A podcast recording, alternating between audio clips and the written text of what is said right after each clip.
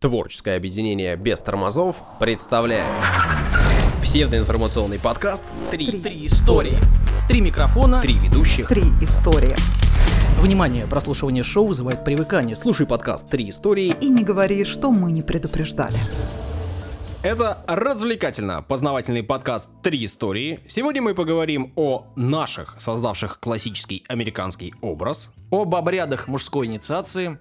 И о необычном выпускном. У микрофонов Данил Антоненков. Дарья Лебедева. И Александр Онищук. Ну что же, псевдоинформационный, псевдоразвлекательный, как всегда. С вами. Да, вот. Спасибо всем, кто с нами. Угу. Мы же все-таки работаем не только для себя, хотя получаем искреннее удовольствие, честно говоря, от процесса Так точно. записи. Инстаграм, ВКонтакте, Телеграм-канал, все это есть. Добавляйтесь, будем рады вас там видеть. Также у нас есть страница на Patreon, и там можно нас поддержать. Даш, на что Саша собираем? Ну, поскольку у меня история про выпускной, и близятся выпускные вообще, да, Так. это пора. Я думаю, что э, Саше нужно На скинуться костюм? на колокольчик. Ну или на, на выпускной костюм, Да. да. было бы неплохо, мне кажется. Почему бы и нет? На ленту. Мгм. Вот так. Да. Ну что же, если хотите, чтобы у меня появился выпускной костюм, не знаю для чего он мне, но все же, Узнаем. можно перейти на страницу Патреона, и там есть возможность нас поддержать. Спасибо всем, кто это сделает. В общем, все вроде, что должны были сказать, сказали. Отбивочку, пожалуйста.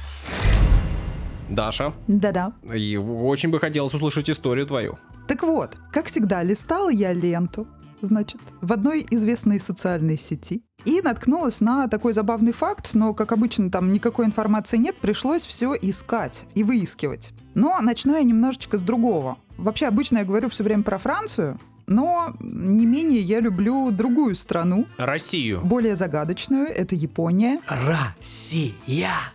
Россия. Да, Россия, кстати, очень загадочная, действительно. Мы, мне кажется, заблуждаемся в том, что знаем о ней на самом деле много. Так вот, сегодня речь пойдет не о России, а о Японии и о традициях, э, в частности, выпускных, школьных и университетских. Так. Так вот, что касается выпускных в школах. Они, в принципе, не очень сильно отличаются от наших, но, конечно же, есть нюансы. То есть, подождите, девчонки носят э, юбки, ленты, э, парни бегают э, в магазины, так что ли? Вот не совсем так. Сейчас Так. все по порядку разложу тебе. По полочкам, Мгм. по японским, аккуратным, Невысоким полочком, да. да, аскетичным, я бы сказала. Так вот, проходят обычно выпускные в Японии в последние дни марта. То есть не в мае, как у нас, а в марте. Потому что в апреле должен начаться новый учебный год. Ну, вот так вот. Ого. Да. А отдыхать? А летние каникулы? Что это? Где это? Может, они Когда летом это? отдыхают. Ну, вот у них другая система, видимо, какая-то, но сегодня не об этом. Сегодня все-таки о самом празднике выпускного. Японские школьники надевают на выпускной, на сам праздник, повседневную одежду. Ну, правильно. То есть, вспоминаем Sailor Moon, да? Девочки, значит, это традиционная матросская форма. Даня, вспоминай Sailor Moon. Мгм. Матросскую форму не забуду. Ну да, да, да, да, да. Луна в матроске. Юбка. Вот, э, и мальчики черная школьная форма. Мгм. Ну, то есть, не, в принципе, то же самое, что и у нас. Ничего такого особенного, да? Так. Никаких жезлов Мгм. и все такое прочее, да, из аниме. Церемония сама проводится также в актовом зале, все так же, как у нас. Директор говорит слова, приглашает учеников на сцену, родители плачут, Какая уникальная история. Интересный выпускной. ученики радуются. Так. Ну где японские краски? Где вот это все? Тот, кто получает диплом, то есть ученик, должен обязательно поклониться. То есть, когда директор вручает ему этот диплом. Вот я себе такого представить не могу. Ну, вот это уже первое такое э, небольшое отличие. Первый звоночек. Первый звоночек, да, который говорит, что традиции там все-таки имеют большую силу. А девочки на выпускном просят у мальчиков вторую пуговицу с их пиджака. Потому что она находится ближе всего к сердцу, представляете? Ой-ой-ой. У каких-то особенных мальчиков или у всех подряд? Ну, видимо, она подходит к мальчику, который ей нравится, и Мгм. просит А пуговку. если... э, А уже мальчик решает, А, дать или не дать? Мгм. э, отдать девочке или нет, да. То есть Как он интересно. отдаст вторую пуговку только той девочке, которая ему понравится. Хорошая ну, то есть, традиция. знаете, была когда-то такая игра, не знаю, мама устраивала, когда я была маленькая, когда дети приходили в гости на день рождения, вот все что-то друг к другу подходили по очереди, топотушки, что ли, она какие-то называлась, ну, что-то такое, вот это мне напоминает. Ну, видите, как правильно сразу женщин воспитывают, да, с молодых ногтей. что должна она подходить и добиваться, да, а мужчина еще посмотрит, а дать ей пуговицу или не дать. Молодцы, японцы, молодцы, так держать, да. Такой ин- интересная форма феминизма, да? Она решается подойти сама, но то есть все наоборот. Вот Данилу такой феминизм нравится. Да, да, поддерживаю. Не, ведь феминистки-то найдут в этом действии-то наоборот, как бы угнетение. Че это она должна подходить там выпрашивать пуговицу? Пускай сам подходит, отдает. Так нет, в смысле выпрашивать? Есть э, неограниченное, я так понимаю, количество попыток. То есть э, я могу подойти сразу к нескольким мальчикам, например. Ну, А у него уже нет пуговицы, Да. представляешь? Подходишь, а пуговицы нет. Если мальчик популярный в школе, да, надо сразу к нему бежать, потому что там загля- заглазишься и все. но мальчик-то сам не может подойти к той девочке, которая ему нравится. То есть он не добьет. Тоже, да, проблема. Поэтому здесь, здесь все равны в неадекватных условиях, по-моему. Покер такой, то есть он, он говорит нет, еще, да, то есть отказывается, отказывается, отказывается, а та, которую он хотел, не подошла. И все, остался с пуговицей. И в результате остается один. С пуговицей остается, не один.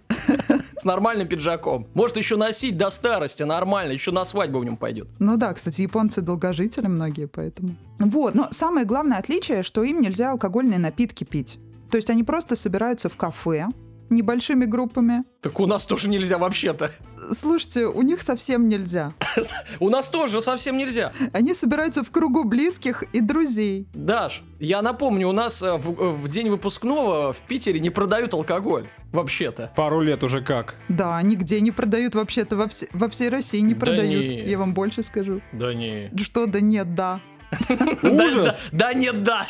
Какая-то формула голосования по референдуму. Ну-ну. Ну просто, если вы знаете, Япония достаточно пьющая страна, потому что они очень много работают, и каждый день они буквально, э, значит, завершают баром. То есть, и, возможно, праздник для них, наоборот, такое приятное исключение, они хотят остаться трезвыми, не знаю. Ну, возможно, это тоже какая-то не вполне себе правдивая информация. Все нужно проверять, приезжать в страну. Я в Японии пока не была, очень хочу. Так вот, чем отличаются университетские выпускные от школьных?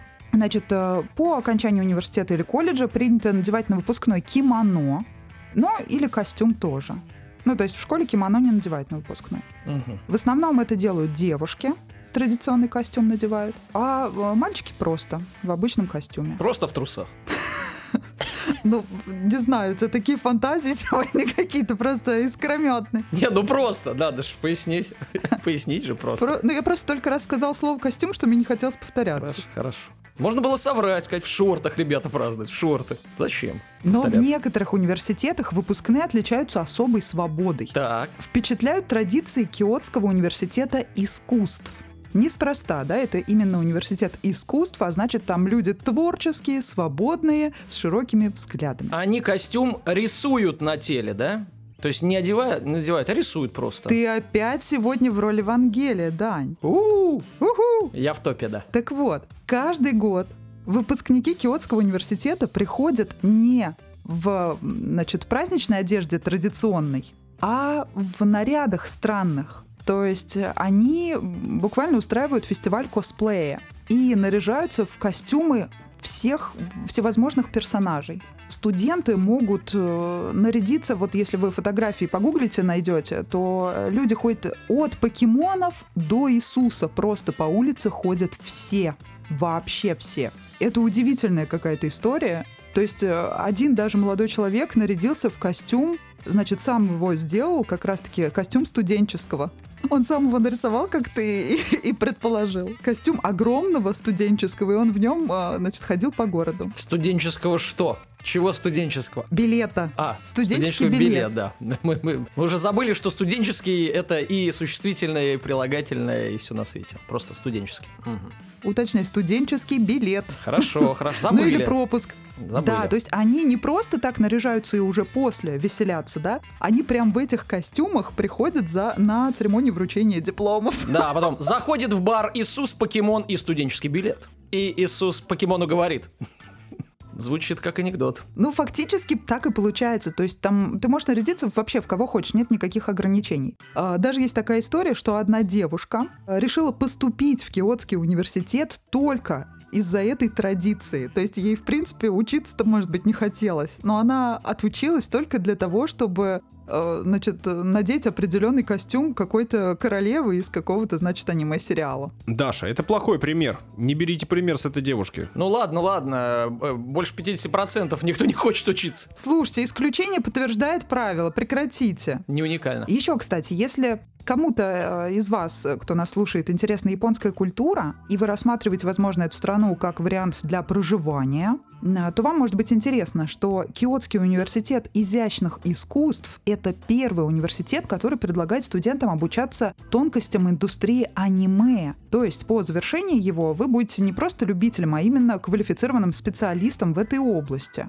Прежде всего, Программа обучения нацелена на подготовку будущих художников аниме, аниматоров, и редактором можно стать по окончании, и продюсером в этой индустрии. Или анимологом. Но это не так называется. Это называется аниматор.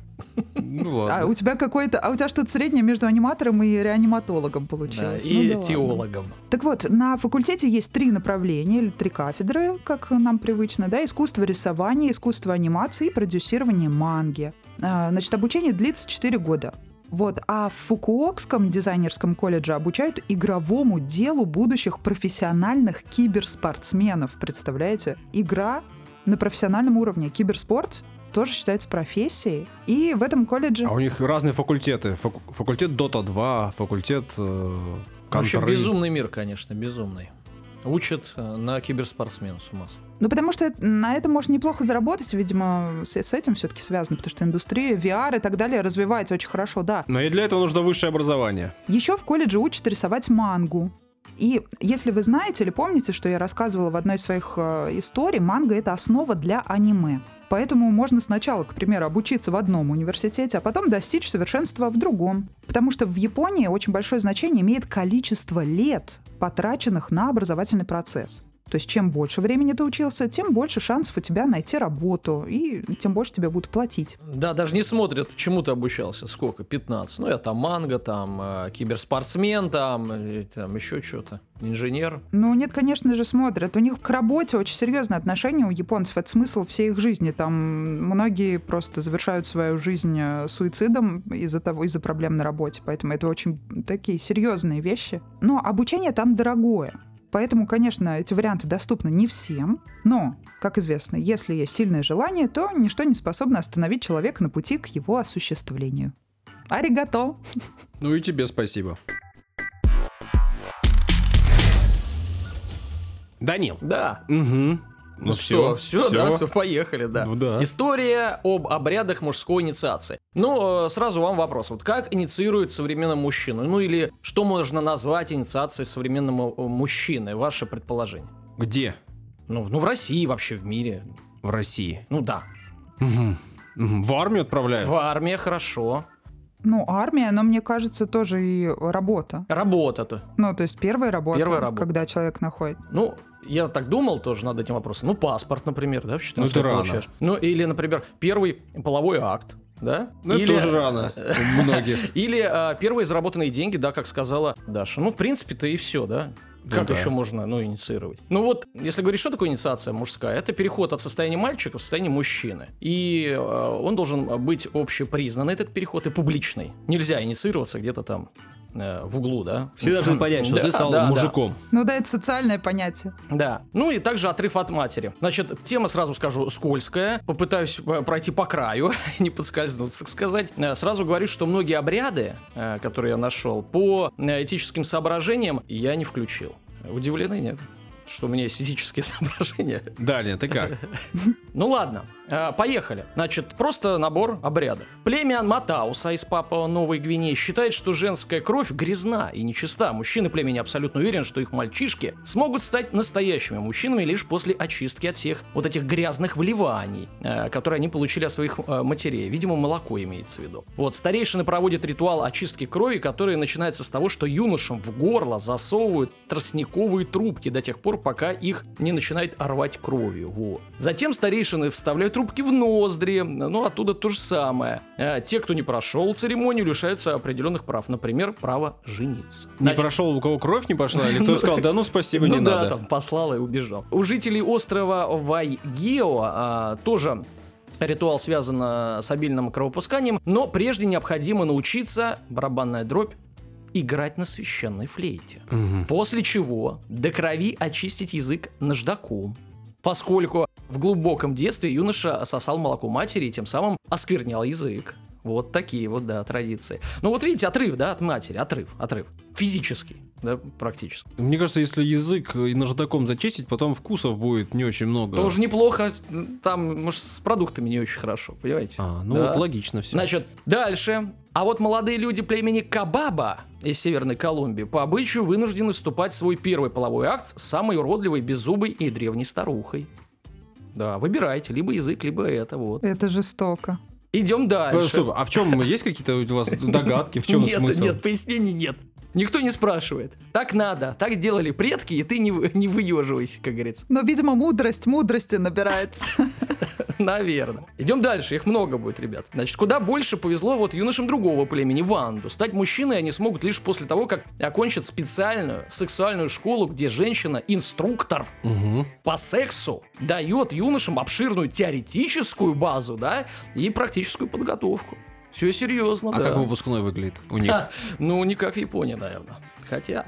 Далее. Во многих бедуинских племенах на западе и на юге Аравии, несмотря на официальный запрет, сохранился обычай сдирания кожи с мужского достоинства, да. Мальчики от 10 до 15 лет считают делом чести не издать э, ни одного звука. Ну и, э, в принципе, много племен, которые э, что-то Членовредительством да, занимаются. занимаются, я не стал уточнять, просто чтобы вы поняли, что такое есть, и э, жуткое дело. Дальше идем. Как у множества других племен, у бушменов инициацию мальчика проводит после его предварительного обучения охотничьим и житейским навыкам. Вот уже пошло что-то серьезное, да, не увечья, а вот охотничьи навыки. Но это уже более привычные какие-то категории, да. Да. И чаще всего эту науку жизни молодые люди проходят в лесу. Ну а где еще? После завершения курса молодого бойца, да, так называемого, мальчику делают глубокие надрезы над переносицей, куда втирают пепел сожженных сухожилий заранее убитой антилопы. То есть недостаточно убить антилопу, надо еще и э, втереть.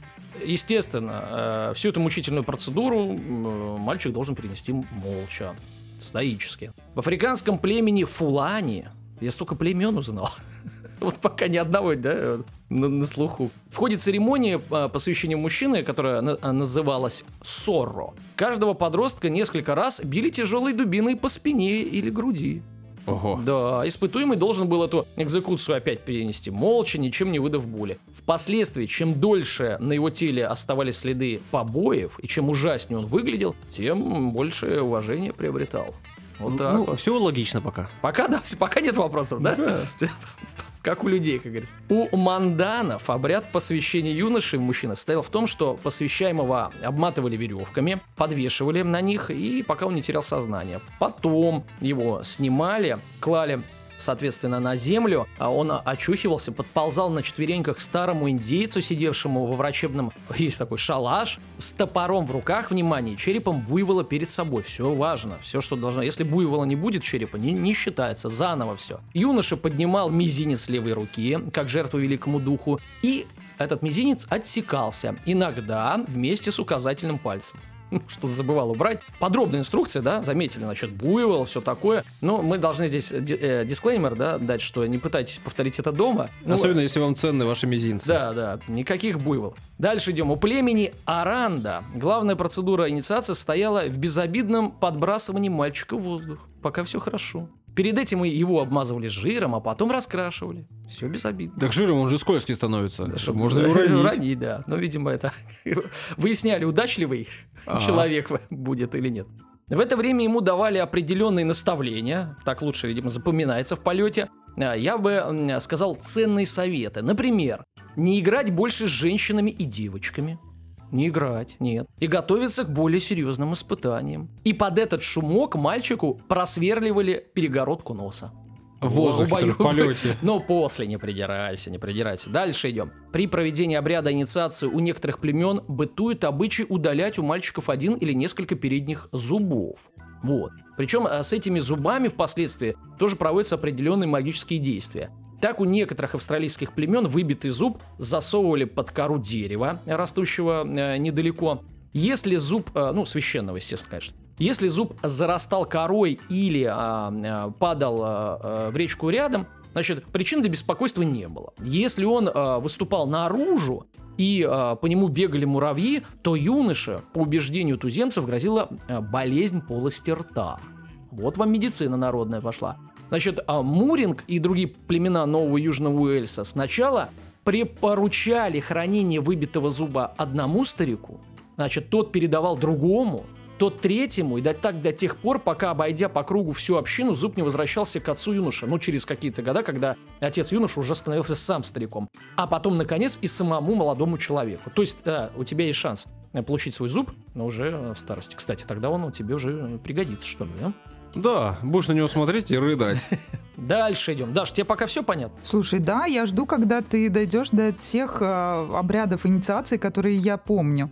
Мне интересно, ты назовешь их или нет? Может, не назову, я ж не могу, их там миллион. Я Ну, вот если выбрал. ничего, Даша добавит. Хорошо, договорились. У некоторых все тех же австралийских племен существовал обычай, по которому после церемонии по случаю достижения зрелости юноша первые два дня ничего не ел а пил лишь кровь из вен, вскрытых на руках его друзей, которые добровольно предлагали ему эту пищу. Вот. Чем больше друзей, тем лучше, да, не умрешь с голода. Значит, представители народности Сатаре Мави с берегов Амазонки проводит ритуал инициации, заставляя молодых людей надевать рукавицы, заполненные сотнями крупных тропических муравьев Парапанера клавата. Вот, которые кусаются больно. Вот это я знаю. Да, значит, их укус примерно в 20 раз болезненнее, чем укус осы, ну и выдержать надо всего ничего 10 минут. Но тут хотя бы есть смысл. Ну, то есть проверяют э, на мужество. Ты должен стойко вот эту все. Так там, ну, бьют человека по спине, по груди. вот. Но это не маленький мальчик, это лет в 10-12. Ну да, да. Нет, тут возраст не указывается, конечно, по- по- по-разному. Нет, это я точно. Вот про этот, про м, Мгм. муравьев я просто знаю. Они там не совсем, слава богу, маленькие дети, а там уже какие-то более-менее рослые. Но все равно это, конечно, дичь. Просто проверяют, есть ли у человека аллергия. Если есть аллергия, то какой он мужик? В лес ему нельзя, пусть дома сидит. А, А иначе его в лесу покусают муравьи, и все. В племени алгонкинов, что на территории Канады, считается, что пока мальчик не расстанется с детством, вот это интересный обычай, он не, э, не сможет стать настоящим мужчиной. Поэтому они проводят ритуал э, посвящения, который призван полностью стереть все детские воспоминания. В течение 14-20 дней молодые э, члены племени содержатся в специальных клетках, им нельзя э, ничего есть, кроме високана, это очень мощный галлюциноген. Он вызывает не только потерю памяти, но и э, обладает серьезными побочными эффектами, такими как потеря речи, учащенное сердцебиение, галлюцинация, агрессивность, паралич, слабость и даже смерть. Ну, вообще, я хочу отметить, что так себе удовольствие быть агрессивным э, и ничего не сделать, да, с параличом и слабостью. Еще и в клетке. Да. Значит, после этого посвященных начинают опрашивать. И Если они полностью забыли свое детство, то считается, что они прошли ритуал и стали настоящими мужчинами. Но если их воспоминания не, не были полностью стерты, то они должны снова подвергнуться жестокому ритуалу. Толково. Ну вот помните, мы говорили о том, что он должен забыть все, все детское, типа стать как бы мужчиной. Ну, по крайней мере, здесь вот э, это как-то обосновано. Да? Ну, членовредительства, по крайней мере, нету. Есть мозговредительство. Ага, Это ну. нормально. Это мы одобряем. Э, Да. Карательная психиатрия. Мне кажется, это не полезно, в принципе, для человека не помнить свое детство. Это, наоборот, преимущество. Да это вы, современные жители города. Разнеженные, все это вам помнить надо. Там люди вообще-то живут, выживают, им э, часть забыть и тоже хорошо, я считаю. В племени Масаи, что в Танзании, юноши должны отправиться на охоту на льву, вооружившись а, только копьями и щитами. Ну, тоже вроде как понятно все. Значит, раньше им приходилось охотиться в одиночку, то есть один человек должен притащить одного льва. Ну, мощно. Значит, однако из-за сокращения численности львов, не племени, А. да, львов, да. Эта традиция была изменена, и в настоящее время среди юношей э, Масаев принято охотиться группами. Ну, ш- ну, видимо, всех перебили, да. Значит, во время охоты на львов юношам приходится вести себя как мужчинам, ну, понятно. Интересно отметить, что племя Масай не охотится на львов, которые ранены или больны, мол, нечестно. Нормального, здорового, настоящего льва надо э, завалить, как говорится. Кроме того, они не охотятся на львиц, так как Масаи полагают, что те являются дарительницами жизни. Ну, я думаю, что они недалеки от истины. Ну и еще три последних.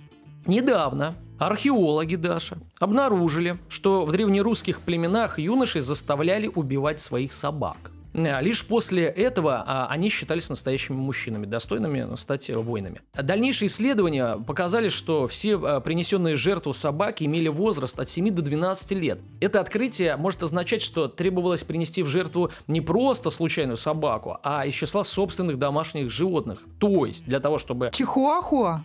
Да-да-да. Ну тут и убивать не надо. Напугал чуть-чуть и... Это вроде как, ну, тебе, значит, там при рождении, условно говоря, или с раннего детства дают собаку, ты ее воспитываешь до м, возраста там 7, 8, 12 лет, а потом убиваешь. Да, и как бы э, они должны превратиться в безжалостных воинов и убить того, кого они любили. Чтобы потом проще убивать своего брата, да, чтобы взойти на царство. Да, примерно так. В Спарте Идем уже, да, по древностям. В Спарте, чтобы стать мужчиной, нужно было стать солдатом. Ну, это понятно. Причем в армию забирали в 7 лет. Э, Учеба длилась э, до 28, и нужно было пройти обряд криптия. Юноши давали только ножи, отправляли на окраины, а, где э, юноша должен был убить как можно больше илотов рабов и вернуться незамеченным. Ну, в целости и сохранности, понятно. Значит, после этого сурового экзамена он получал право завести семью и должен был продолжать службу государства. То есть вот кто-то Львов, а кто-то... Рабов. Да. Значит, в небольшом государстве Тихого океана в Вануату мужчины уже 15 веков подряд э, проходят испытания по прыжкам в землю. А, значит, во время, землю? да, во время ежегодного праздника урожая. Не, не, не в лужу и грязь, Саш, как ты, а вот в землю, с высока. Значит, с высоты 30-метровой башни они прыгают э, головой вниз, значит, а, привязав за ноги э, две лианы. Э, скорость э, прыжка достигает 70 км в час. При этом нужно умудриться коснуться земли головой или плечами. И, э, соответственно, нужен трезвый расчет длины лианы. Да? Значит, э, ну, я бы сказал, трезвый расчет и безумную голову, да, надо иметь, чтобы такое делать. А, Мальчики начинают тренироваться по прыжкам э, в землю. есть прыжки в воду, есть прыжки в землю. С пяти лет. Начиная с небольшой высоты, увеличивая ее год от года, и пока не достигнут от э, возраста этого испытания. Это какие-то безумные землеройки. Они до сих пор это делают. да. Я видел видео, как они этим занимаются. И там что-то говорят, что реально постоянно погибают. Да, ты видел видео? А читал чтиво? Что можем мы, э, как итог сказать? Значит, э, мужскую инициацию в племенах можно разделить на несколько категорий. То есть э, разные варианты полового акта, травмирование мужского органа, побои увечья разные, разных частей тела, ну и изучение полезных навыков, охота там и так далее, ну хоть что-то или это. Удивительно, да? Вот в каких-то племенах вроде бы до сих пор нам кажется, ну, более-менее вполне себе даже и неплохо. А в некоторых местах совсем не хотелось бы родиться. А Саша, тем не менее, все-таки выбирал для себя вариант, где было бы комфортнее. Все.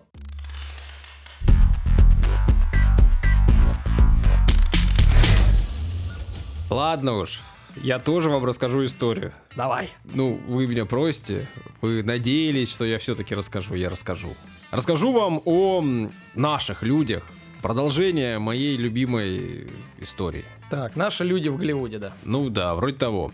О стиле буду говорить. И О. о настоящем американском стиле.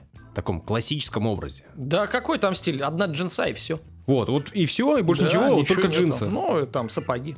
Даша, вот ты как себе представляешь настоящий классический американский образ? Слушай, я вот как ты только заявил тему, почему-то у меня ассоциативный ряд так сработал, что мне вспомнилась роль Брэда Питта, когда он изображал итальянца в «Бесславных ублюдках». Ну, Мгм. то есть вот он классический американец, который пытался пародировать итальянский акцент. А, ты не смотрел. Дань, я тебе говорю. Да с кем ты говоришь, господи? Это человек еще подкасты кино ведет. Ну, в общем, вы поняли, о чем я. Да. Нет, ну давай, ну опиши. Ну вот что должно быть в этом образе? Ну, что, классического американца? Ну да, да, да. То есть э, образ иммигранта. Человек в брюках э, с подтяжками, в кепке и с чемоданом, который сходит с парохода. Вот Ну вот ты описываешь иммигранта, я тебе говорю про американца. Ну вот что такое классический американец для меня? Ладно, не буду вас мучить. каких годов? Понимаешь? Индеец-то, перья, лук, вот классический э, американец. Вот именно. Что ты имеешь в виду? Теперь ты стал американцем.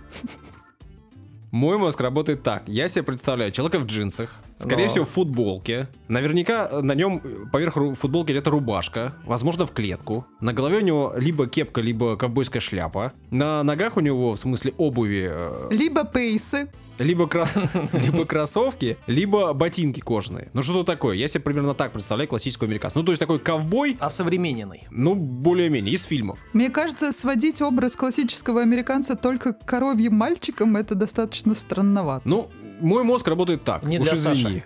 Извини. Ну, джинсы в любом случае. Вы согласны, что Да. джинсы это часть американского образа? Да. Даш, ты согласна? Ну, придется с тобой согласиться, ты так наставишь, я прям боюсь. Вообще, я хотел сказать, что, в принципе, в, в целом, в 20 веке понятно, что моду, да, и, и стиль диктовали именно кинофильмы. Потому что э, герои этих самых кинофильмов становились культовыми персонажами, и все хотели им подражать. Ну и вот впервые джинсы появились в 20-х годах, а к концу 30-х они стали вообще неотъемлемым атрибутом самых крутых ребят, ковбоев. А, И эти ковбои эти самые джинсы носили.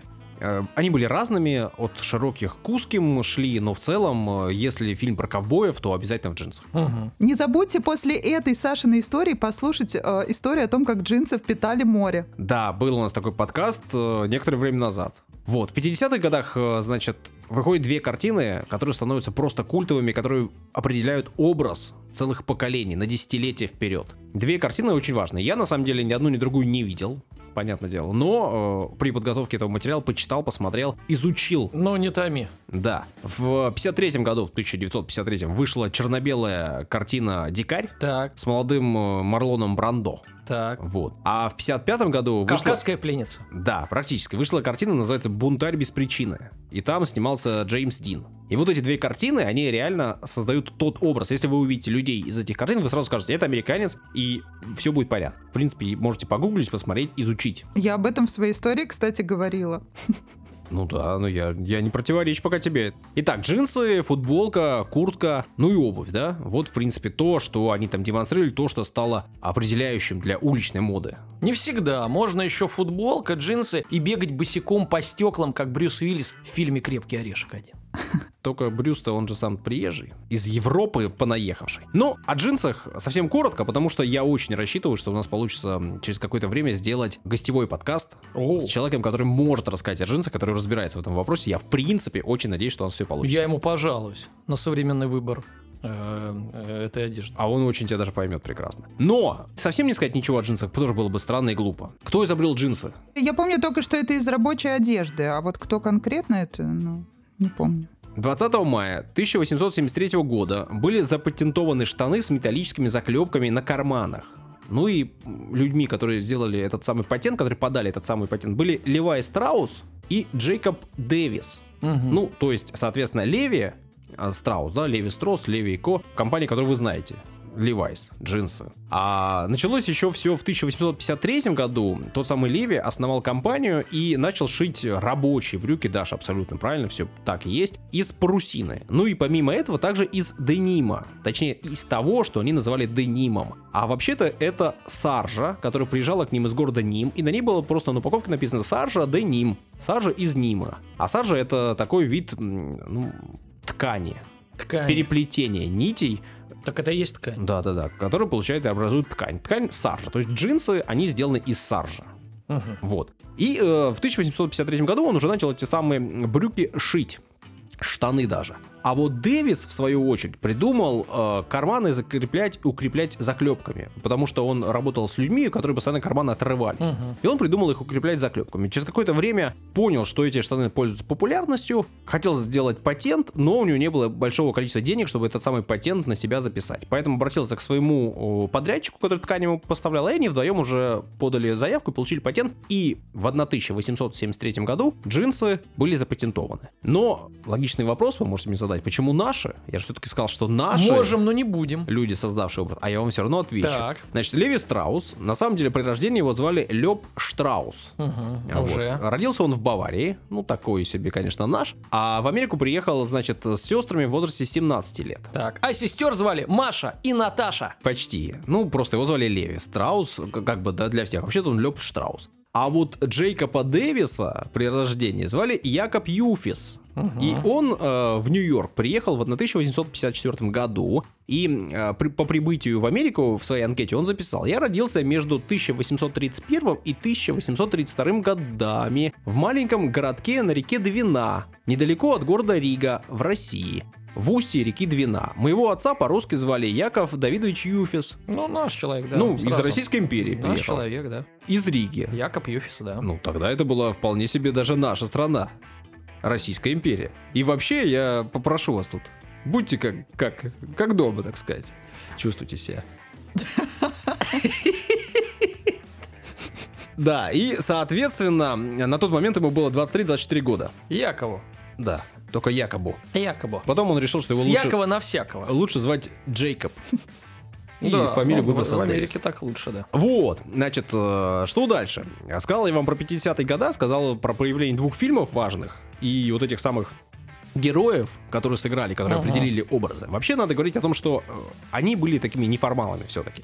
Э, людьми э, бунтарского склада характера. э, и это тоже понятно, потому что закончилась война, пришло большое количество даже в Америку, да, людей, которые на этой самой войне побывали. Плюс приехало большое количество иммигрантов в это время. И, в принципе, людей таких резких, готовых к действию. И, в принципе, вот такой образ появился на киноэкране. Это были такие ребята опасные.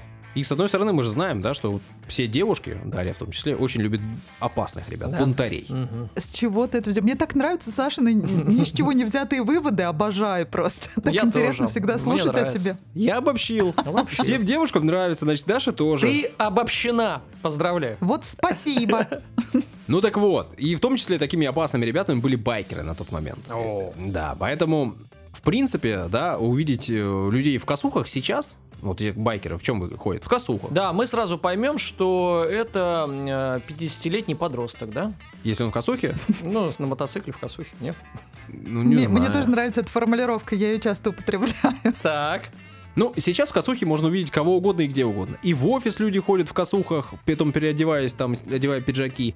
И косухи бывают розовые всякие. Кстати, кстати, чтобы никого там не, там не обижались, не оскорблять. Если вы меня увидите в 50 лет в косухе на мотоцикле, можете меня назвать тоже подростком, да. Да я вообще не вижу в этом ничего плохого. Том, чтобы быть подростком в 50. Очень даже неплохо. Ну, вы согласны, что косуха сейчас, в принципе, ни- ничего не значащая одежда? Ничего, просто кожаная куртка. Да, у меня много в коллекции. Я люблю разноцветные, всякие разные. Вот, и они стали абсолютно такие повседневной одеждой, они стали шиться из любого материала, в том числе не из кожи. Они бывают и тканевые, и такие псевдокожаные, и для любителей защитников животных, да, которые совсем не приемлят кожу. Из эко-кожи. Это так называется сейчас. Да, это называется кожзам. А эко-кожа... Да, да, да. Ну, это так придумали, да. Да, ну и косуха, косуха, косуха, я уже сказал несколько раз косуха. Но это такое наше название. Так. Русское. А английская косюха, да? Вряд ли. Но будем разбираться. История, вот это как раз дальнейшая моя посвящена этой куртке. Э, Этому крою, этому фасону. Началась эта история в 1913 году, где бы вы думали, в городе Нью-Йорк. Ну или вот у меня тут слушатели есть разные, они пишут, э, звонят, комментируют. Так. Говорят, какой Нью-Йорк? Надо говорить Новый Йорк. М, Новый Йорк, себе. понимаете, да. Соединенные Государства Америки, да? Да, да, вот это тоже они просят говорить, да. Ну вот, значит, э, в подвале многоквартирного дома в Нижнем Иссайде на Манхэттене. Не Иссайд, Мгм. да, а восточная сторона. Манхэттена, да? Окей. Так, разместилось там маленькое ателье компании братьев Шот. Не Шот, а братьев коротких. Нет, братьев Шот с двумя Т. Братья были детьми эмигрантов из России. Звали их Ирвинг и Джек. Я искренне, честно старался найти информацию. Ну, потому что везде написано «иммигрант из России», везде написано одно и то же. Нет информации. Вот просто буквально нет. То есть я искал и на наших источниках. А что, непонятно, на- Ирвинг и Джек, наши ребята. Но у них на официальном сайте этой компании так и написано «Иммигранты из России», «Дети иммигрантов Мгм. из России». Хорошо. Ну, опять же, понятное дело, что дело было еще в России дореволюционной. Ну и по фамилии Шот. Понятно, что были они, скорее всего, евреями. Мгм. Вот. А фамилия, в принципе, распространенная достаточно и у нас Мгм. сейчас до сих пор. У меня есть несколько знакомых с этой Мгм. фамилией. Так. И они, основатели компании, в принципе, пишут, что они выходцы из России. Мгм. Это такая информация ну, официальная раз интересная. пишут, значит, э, так и будем считать, да. Будем верить. Так что их-то можно назвать нашими людьми? Да, можно было это короче, да. Только сделать. Немного по шоте. Ирвинг Шот начал карьеру модельера а, в начале 900-х. В 1913 году он открыл ателье вместе с братом. Ну, подумал, подумал, поработал и решил, что есть брат, что бы с ним не э, скооперироваться. Даш, ты когда-нибудь слышала выражение «начало 900-х»? Ну, слышала, Да? кстати. А я первый раз, мне очень понравилось. Ну, можно говорить, в начале 2000-х. 900-х. Ну, вот так. Я Тогда подумал. нач- начало 1900-х. Можно сказать, в начале нулевых прошлого века, например. Нет, это неинтересно. 900-х.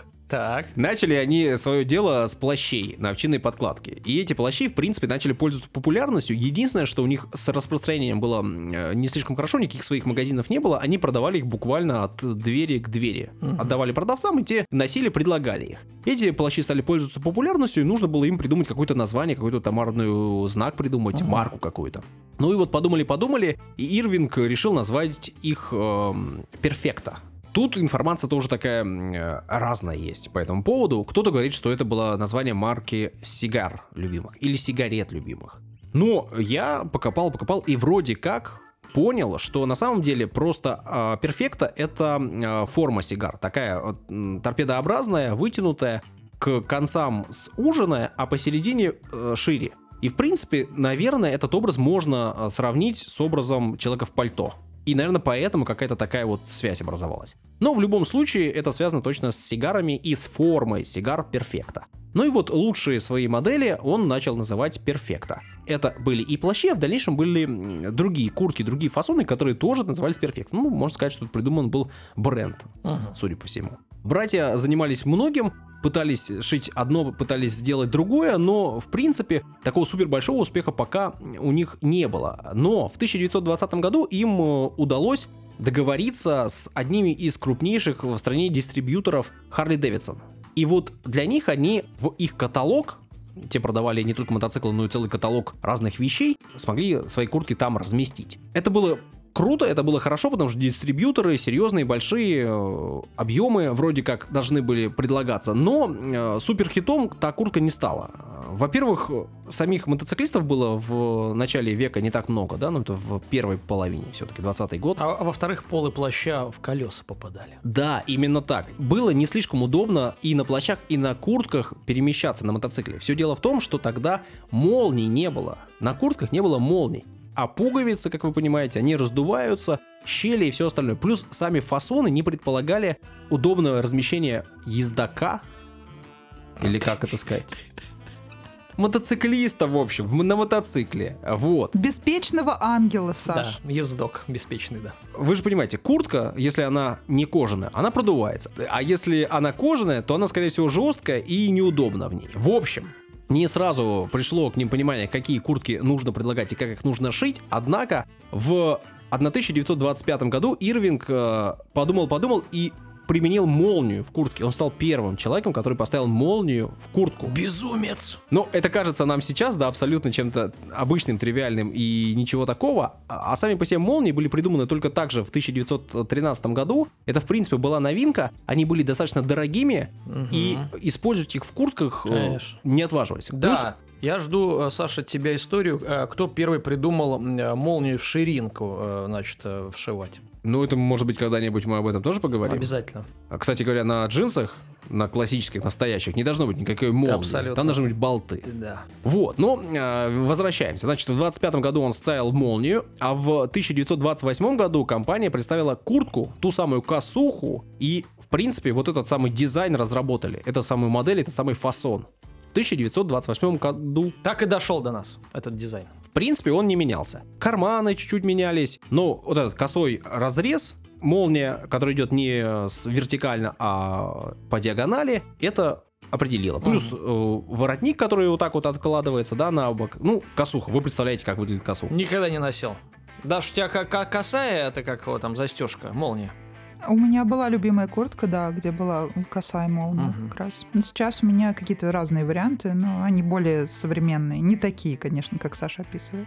Ну, в общем, вот то, что мы называем косухой, во всем мире называется куртки перфекта. Мгм, мгм. Так что им, к ним имеет самое непосредственное отношение люди, приехавшие с территории Российской Федерации, и тогда Российской империи. Итак, джинсы, перфекта, Харлей, и вот образ готов. Практически да. Ну, немножко еще про компанию, да, которая все-таки дожила до наших дней и еще сейчас здравствует и, в принципе, продает огромное количество и курток, и чего только не продает. А, куртку не сделали, куртку сделали классическую, классную, но она не стала супер большим хитом, потому что, как я сказал, мотоциклистов было немного, мотоциклы стоили огромных денег, куртки тоже не были дешевыми. В общем, продавать в большом количестве их не получалось, и стать большой компанией, серьезной, которая могла бы дожить до наших дней, у них не получалось. Однако, война пришла. Так. Ну и для кого-то, как мы знаем, война это ужас и а для кого разорение. мать родна? Да, им э, пришли заказы от э, вооруженных э, сил США, точнее от ВВС США. И они разработали, Ирвинг разработал для них куртку, тоже классическую, тоже, которую до сих пор продают и которую можно купить. Называлась она B3 Bomber Jacket. Это такой классический образ, вы тоже его точно видели. Ага. Толстая куртка кожаная с э, меховым подкладом, с большим Ну, воротником бомбер, в белым. общем, понятно. да. Бомбер, такой классический. Понятно, что их было несколько разновидностей, но вот этот B3 классический, который до сих пор пользуется популярностью, тоже они разработали. В общем, получили заказы в большом количестве, плюс они сделали еще бушлаты для ребят, которые были на авианосцах, которые служили. И этих заказов было большое количество, они делали для армии их на протяжении 60 лет последующих. В общем, и это позволило компании развиваться, продолжать жить Как и удачно шить, сложилось, да. шить, шить и шить. Ну, а, соответственно, если возвращаться к послевоенному времени, 53 год, выходит э, фильм «Дикарь» и «Брандо», там весь фильм практически из этого перфекта не вылазит. Это становится супер хитом, действительно определяет образ. Куртки даже запрещают для ношения молодежи во всяких учебных заведениях на несколько лет. Но это еще больше подогревает э, интерес. После, уже там в 70-х годах, э, рокеры прихватизируют эту куртку практически себе. Потом панки, и, в общем, куртка действительно становится культовой, такой рокерской, байкерской и, в общем, косуха. Вот так вот. Такая вот история о наших людях, ну, вы знаете, которые определили американский стиль.